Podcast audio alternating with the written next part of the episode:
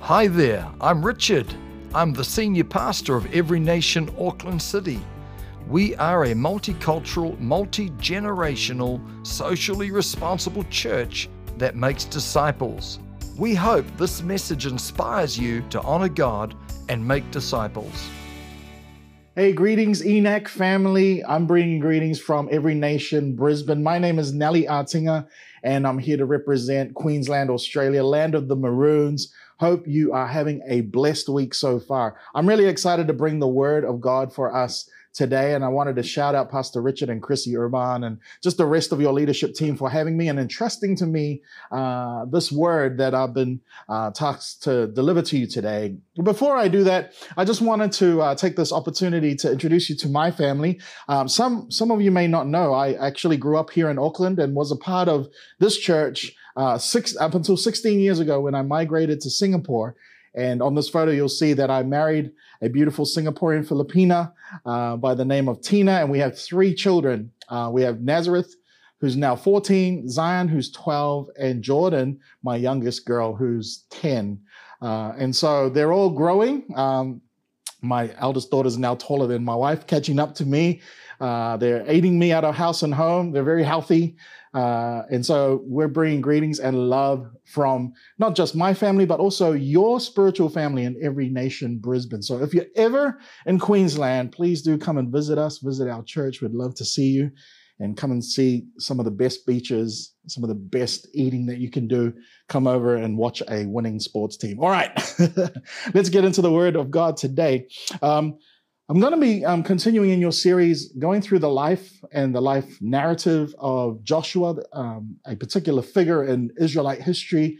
And I'm actually going to be talking a little bit from the place of, um, well, firstly, let me just explain this. Um, we're going to look at Joshua 1, the chapter. So if you have a Bible, you can go there. Uh, but if you don't have a Bible, I'm actually going to explain a lot through it. And then we're going to go through, in particular, the first portion of that chapter.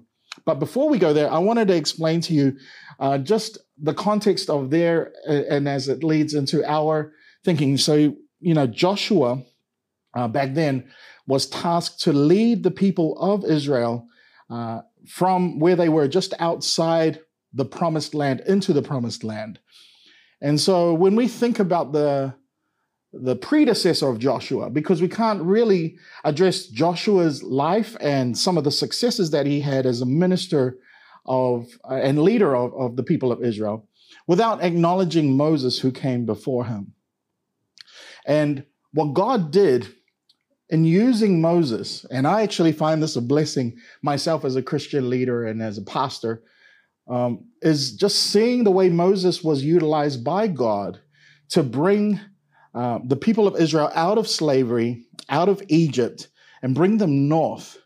Um, what was specifically uh, interesting about this was looking at them take a an 11 day journey. It should have taken them 11 days to go from Horeb to Kadesh Barnea, which is uh, basically from Egypt to just outside the promised land. But it took them 40 years. And the reason behind this, you'll hear many preachers say this, is that there was a process that God had to bring them through as they walked through the desert. You know, it would take them 11 days to get through the desert, but it would take them 40 years to get the desert out of them. And so, what we call this space and what we call this process is we call it a liminal space. Now, a liminal space, as you can see on this graphic here, is kind of like a, a, a passageway if you can imagine a doorway or an archway where you're moving from one room into another room. And so there's a preparation. There's a preparation as you move from one room into another room that you know what that other room has. So you, when you enter into it, you know what to expect. For instance, I'll give you an example. Uh, when I move in my home from the living room into the kitchen, I need to have a preparation in my heart and mind to know what I'm going to do in the kitchen. Otherwise, the process of moving from that room to the next room is deemed uh, not useful, useless. And so, understanding that that process that God brings us through in that liminal space, that archway, that desert place, that process is necessary in order that we are prepared for what is promised us. Now, I often think about our situation here, and I often think about uh, the process that we've all been through with this pandemic, I think about these three G's in particular, how we've all had to grieve, we've all had to learn what to be grateful for, and we've all had to learn about the gifts that even this pandemic has presented to us. Sometimes it's even hard to see those things, right? To see that some of the things that this pandemic has unearthed are actually gifts. Let me give you some examples. In my own life uh, and in my wife's life, uh, we've lost family members due to this pandemic, due to the uh, to COVID nineteen in the Philippines. Uh, we've lost a a, um, a brother-in-law, a sister-in-law. We also lost um, a sister, Tina's sister, uh, also passed away during this period. And so there was a lot of the sense of loss. And not only added to that was the fact that we couldn't get back to the Philippines to properly uh, grieve and mourn alongside my in-laws, my my um, wife's family. And so that was hard. And I know that that's not an isolated case. I know many of you have lost something. It may have been the life of a loved one. It may have even been possibly a job or um, just the, the opportunities that were once there are no longer there. And so it's important that we learn to grieve and mourn and even lament towards God, understanding that He is good at all times. Now, it's easy for me as a preacher to say, you know, I'm being flippant and saying that God is good all the time, but to really know that He's good in that liminal space requires a real process of worship. So, learning to grieve towards God is something that God teaches us in this liminal space. He also teaches us to be reminded of what we should be grateful for. The Bible says in Psalms that we enter into his gates with thanksgiving and into his courts with praise, the way to enter into God's presence. And we'll talk a little bit about being in God or in Christ in a moment, because this is really important for all of us to experience. That as we walk in this gratefulness or this gratitude, uh, we recognize that that's an entrance way towards what God has for us. And then, thirdly, the gift, right? Just understanding that there are gifts that God has given us. I'll give you an example. I'm talking to a, a Canon camera right now. I don't know about you, but like having talked to my dear friend Pastor Richard, you know, like there wasn't always the existence of this media, especially pre pandemic. But thank God for I've got my friend Joshua here who's filming me right now, and many of your volunteers who helped to create this medium of media to be able to communicate the gospel. We now have a media ministry to be able to take this gospel beyond where it could go before. These are gifts. We didn't have them before, but they've been gifted to us. Maybe some of you have learned new skills during this pandemic. I know of people that have learned how to cook during this pandemic. Um, filmmakers during this pandemic have gotten creative because sometimes being in a restrictive space, things are birthed and gifted to us. So these are the three G's that the things that God does in this liminal space. And so what God is doing in the people of Israel before Joshua comes on the scene is he's taking them through this liminal space in preparation for what's to come.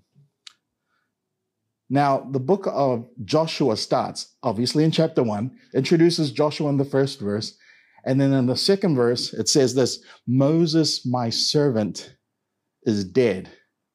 Now arise. This is God's word to Joshua. Moses, my servant, is dead.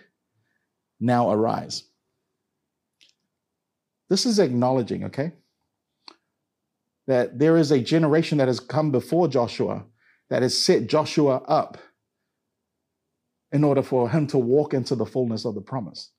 This ministers to me in, in, in, two ways. Number one, it ministers to me as somebody who looks at the example, firstly, of Moses, right? Who had been given the promise of a promised land, but having enough humility to know that the promised land for him is actually the presence of God found in the tabernacle and meeting with him, and not necessarily a geographical location. He found complete fulfillment in the presence of God. And so when he didn't enter into the promised land, as some of us may think, you know, just because the promise has been given to me, does that, does that mean it has to happen in my generation? Maybe the promise will be given to me, but it's it's for my children whom we met earlier. Maybe it's the next generation that'll experience the full fruitfulness of that promise? Well, are we going to be humble enough to know the deep satisfaction that we can find if we just know that the promise can actually not necessarily happen in our lifetime, but happen beyond us? So I love that Moses found full satisfaction in the presence of God and the promised land for him personally, not necessarily the nation of Israel. They did geographically enter into the promised land. But for Moses, he found all that he needed in the presence of Christ. And so when Joshua was confronted with this statement, Moses, my servant, is dead. Now arise. That ministers to me in the second way is that I, much like you, being in this generation, going through this liminal space of this pandemic and maybe even longer with generational transfer, understanding that you are a part of this chosen generation, that there's generations that have gone before us that have passed on and passed to us this inheritance. Now it's on us to arise. Now, what's our response to that, right? Are we going to be like this child in the photo who just kind of hides? Are we going to are we going to hide from God because we don't think that we have the confidence or even the skills to be able to execute what God's called us to? But in Joshua's case, he knew that watching Moses and his leadership and his interactions with God, that he had everything that he need for eventually a time when he would be tasked to lead the people of Israel. So he came out of hiding. This is this is the reason why, and we're going to see in a lot of these verses that I'm about to read, why God is is speaking a lot of these statements over him before he actually takes the reins. Now, I want you to catch this, okay? In Joshua chapter 1, verse 3, it says this Every place that the sole of your feet will tread upon, I have given to you, just as I promised Moses. Wow. If you actually read the book of Genesis, it actually, uh, towards the end of Genesis, where the narrative about Joseph's life it actually starts talking about Joseph's life by saying, This is the story of Jacob. And then it talks about Joseph. Because a lot of the times we need to understand that God is a multi generational God. That actually the story of my life will be seen in how my children walk with God. And so Moses imparts that to them, and he imparts that to Joshua. And we can read about it in passages like um, Exodus chapter 22, when they're confronted with a, a situation of um, having to confront the people of Israel. And Moses gives him the task. And there's this teachable moment that Joshua experiences under Moses. Uh, he learns the, the humility that can be found in the meeting place with God. Uh, I encourage you, I'm just going to give you the text. Exodus chapter 33 is a profound text. I encourage you to read it, where Moses is, is close to God. He meets with him like a friend. And there's this amazing encounter that has uh, that Moses has with God. And Joshua is observing this. Joshua is observing that, and like in Numbers 11, that the power that that Moses has to lead and the wisdom that Moses has to lead comes from a place of deep, deep intimacy with God. In Deuteronomy 31, we're going to hear a phrase that you'll hear often in Joshua chapter 1. But the phrase is said to Moses first. The phrase comes from heaven, comes from God, and is spoken to Moses. And the phrase is this be strong and courageous. Be strong and courageous. He repeats this phrase to Moses. And again, Joshua is observing, he's checking him out okay, I see something happening here between you and God. All right, all right. And this is important because Moses is not just receiving instruction, but he's receiving impartation as he observes the way Moses leads people with wisdom. But recognizing the source of wisdom, courage, and strength comes from this deep encounter with God. I'm just going to quote to you from a book called Strengthening the Soul of Leadership by Ruth Haley Barton. And it says this they need to, uh, they need us, talking about leaders, they need us to keep searching for the bread of life that feeds our own souls so that we can guide them, the people that follow us, to places of sustenance for their own souls. Then rather than offering the cold stone of past devotionals, regurgitated apologetics, or someone else's musings about the spiritual life, we will have bread to offer that is warm from the oven of our intimacy with God. Love that imagery. I'm a bread eater. I love bread, okay? And there's nothing like, I, I mean, I have, many of you might have seen the movie Ratatouille, right? And that at the apex of the movie, spoiler alert, uh, the, the critic tastes the ratatouille and immediately is taken back to when he was the age of nine and and he had the ratatouille as a child and just fond memories. My ratatouille moment would be like on Sunday mornings growing up in the Samoan household and, and having bread being baked in the oven or baked in the baker's uh, in the bakery and then coming out hot with Samoan cocoa, like that combination of the cocoa and the bread and and butter, tons of butter. Don't tell anybody. Uh, would would would uh, would coagulate and then waft into my bedroom and awaken me as a young uh, child growing up. The, the fond memories I have of those smells on a Sunday morning. And there's nothing like something that's been baked from the oven of intimacy with God that we can impart to our people. So here's that statement again be strong and courageous. I love it. Like, check this out. He says this to Joshua now, okay? Moses, my servant, is dead. Now arise. Everywhere the soles of your feet shall tread shall be yours, right? Now he says to this statement, be strong, courageous three times, but I want you to notice the difference in tone as we go through it. Verse five says, No man shall be able to stand before you all the days of your life. In other words, God's saying, I got you. No one's going to touch you or be able to touch you, right? Just as I was with Moses, so I will be with you. The same God of Moses is the same God who was with Joshua. The same God who was with Moses and Joshua is going to be with you. Is going to be with you today. You should find encouragement in that. We don't close our Bibles and say that was great once upon a time in Israel. But I'm here to tell you that they will look upon our generation here in Auckland and say, once upon a time in Auckland, God did amazing things. Amazing things because they had faith that believed in the same God from the Old and New Testament.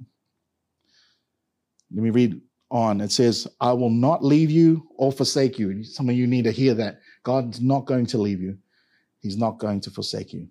Here we go. Verse six Be strong and courageous, for you shall cause this people to inherit the land that I swore to their fathers to give them. If God has promised this to you, He will bring it to pass.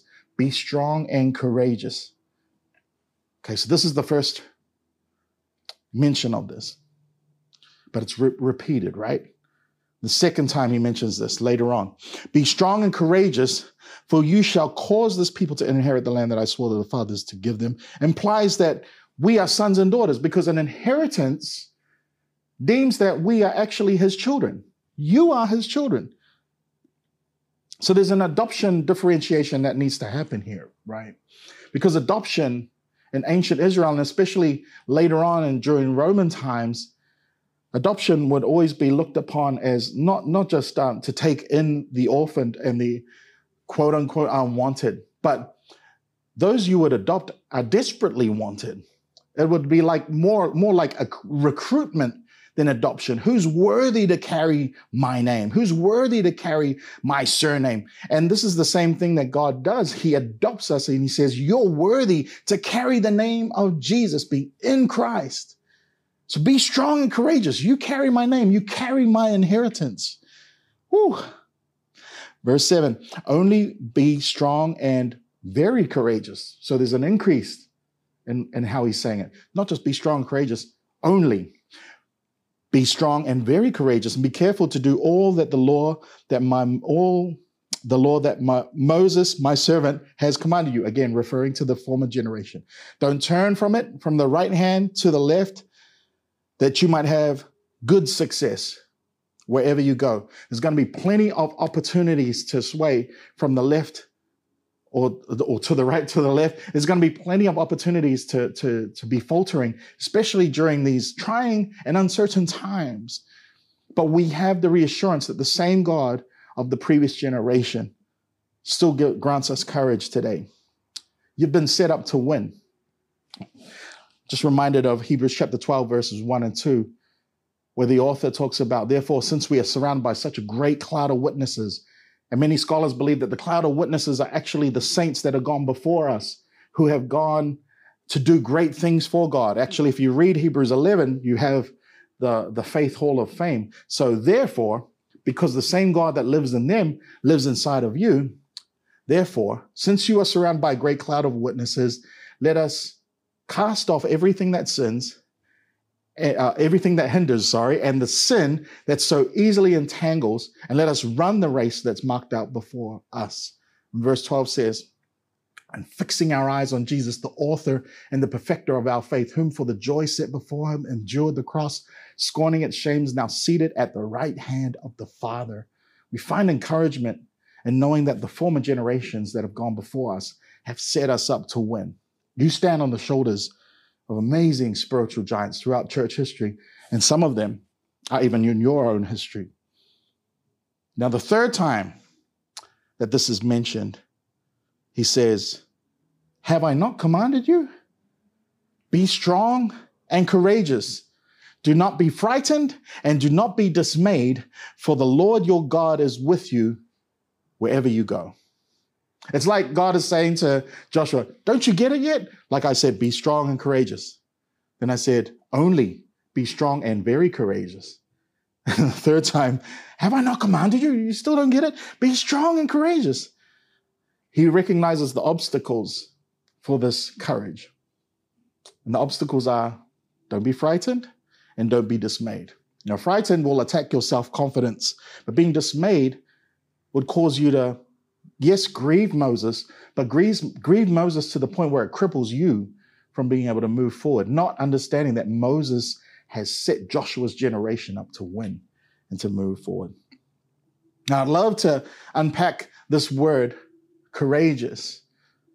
If you look at the word courageous in the Hebrew, it actually means being strengthened in spirit to overcome. Being strengthened in spirit to overcome. Actually, this morning I was with Pastor Richard, and Pastor Richard was just sharing with us, sharing with me about uh, from the end of 1 Corinthians 15, and he was talking about uh, how God desires for us to be enthusiastic about serving and, and worshiping Him. Now, when I think about being enthusiastic, especially with everything that we've gone through, I also think about like the correlation between being enthusiastic and being energized. And some of us have been through a lot, right? And we don't really feel the energy. But actually, when we look at the Greek word for enthusiasm, to be enthused, uh, the prefix en means in Greek in. And theos means God.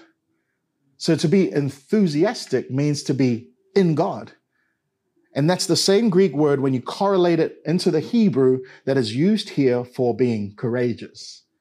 It's like God is enthusing or, or breathing his spirit into Joshua. Be strong and courageous.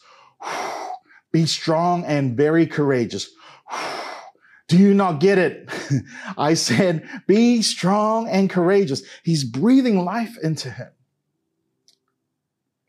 I just want to close with this example. I have uh, a tendency, I, I, I, like to ride my bike. I have a bicycle that my wife bought me. And during the beginning of the pandemic, um, I used to take my son. My son loves to ride a scooter, and I like, used to ride our bike. And there were restrictions. Remember, um, I, I, know there's similar restrictions here in Auckland, but back in Brisbane, uh, we were only allowed to go to parks that were within 10 kilometers of where we lived. And so there's this beautiful park near where I live in an area called Mount Gravatt. And the park had a little pond, half pond, half lake. It's kind of like in between pond and lake sort of size. And so each morning, uh, while my daughters would do their uh, online schooling, my son and I, I'd call it PE, but it was also an opportunity for me to get some exercise because I needed it. Uh, I'd jump on my bike and my son would jump on his scooter and we would ride around that lake. And it's some of the fondest memories, I would say gifts. Again, talking about what I talked about at the top. The gift of those memories of riding with my son and enjoying the nature within that park around the pond, being able to feed the ducks because there was a duck pond uh, an area where the ducks would come and we'd be able to feed bread, feed them bread. But I often thought about it because there was times that, you know, my my tires would get flat, and so in order to obviously inflate them, you need to get the bicycle pump and just pump air into them. And I begin to correlate that with regards to this example here that I'm talking about, how in order for Joshua to function as the leader that God needed him to be for Israel in order that they enter into the promised land, he had to, number one, bring them through that liminal space of trial, of formation, of being able to mold character so that when Moses would be the one that would be taken into glory, Joshua would be ready. And then in this chapter, he is enthusing him, he is breathing life into him. I think about a bicycle that has no air in it. And I'm sure many of you have bicycles at home. Hopefully, they're getting a lot of use during this time. But when you have a tire that has no air, it wrecks the wheel, it wrecks the rim of the wheel. And so when you try to ride it, uh, if, if, you're not careful, you can actually uh, warp the wheel. Uh, the second thing is that it requires much more effort to pedal forward. So when you're riding a bike with flat tires, it requires a lot more human effort to pedal it forward. And then lastly, it's a lot harder to steer and to guide towards where you want to go because the tires are flat. And I often think about how that correlates towards our pursuit of the direction and everything that God has promised us, having gone through the process and about to step into everything that God has for us. That God wants to breathe life into you and life abundantly. That's his promise in John 10 10. That if we're not careful, we can wreck our lives if we are not enthused or in God. We can, much like the wheel, we can ruin or even abuse our lives. Secondly, it requires a lot more human effort to move forward in the calling of God because we're not full of His encouragement. And then thirdly, it's a lot harder to steer towards the promise of what He has for us. We can only do what God's called us to do if we experience His fresh life and fresh breath the warm bread found in the oven of intimacy, the character that is found in the secret place, in, in, in the liminal spaces of our lives, the processing. Because in order to make warm bread, the heat needs to be turned up. There needs to be kneading. And God brings us through these processes so that we can bring, bring about a blessing, not just for us, but for others that will experience the kingdom of God through our lives. And that's going to be my prayer as I close here. I just want to pray for you that as God breathes new life into you, that you would be encouraged, that you would be enthused, that you will be able to carry out everything that this former generation has brought to you, understanding that this is your moment in history. Moses, my servant, is dead. Now arise. God, I want to pray for my wonderful friends here at Every Nation, Auckland City. Thank you, God, that by your preordination, your predestination, that they get to hear this message, that this word of God would collide with their ears and their moment in history right now. I really believe with all my heart that you are desiring to breathe new life into everyone. And right now, I pray the breath of the Holy Spirit would enthuse us today. Lord, we receive your spirit. We receive the fresh anointing of your Holy Spirit. And Lord, if there needs to be a conviction to go deeper in our intimacy with you, much like Moses did with you, walking with you as a friend, knowing what it lo- is to, to pursue your glory. Lord, we, that's our prayer. We pray the prayer of Moses show us your glory. Lord, we dare not do anything apart from your spirit. Breathe afresh on your church, on your people. In Jesus' name, amen. Thank you so much for having me. God bless you all. And again, the, the invitation is open, welcoming you to come and fellowship with us in Brisbane. Thank you so much. Grace and peace. Thank you for joining us. To know more about Every Nation Auckland City, you can visit our website at www.everynationauckland.city. For more messages like this, you can subscribe to this podcast through Spotify, Apple Podcasts, and wherever you listen to podcasts.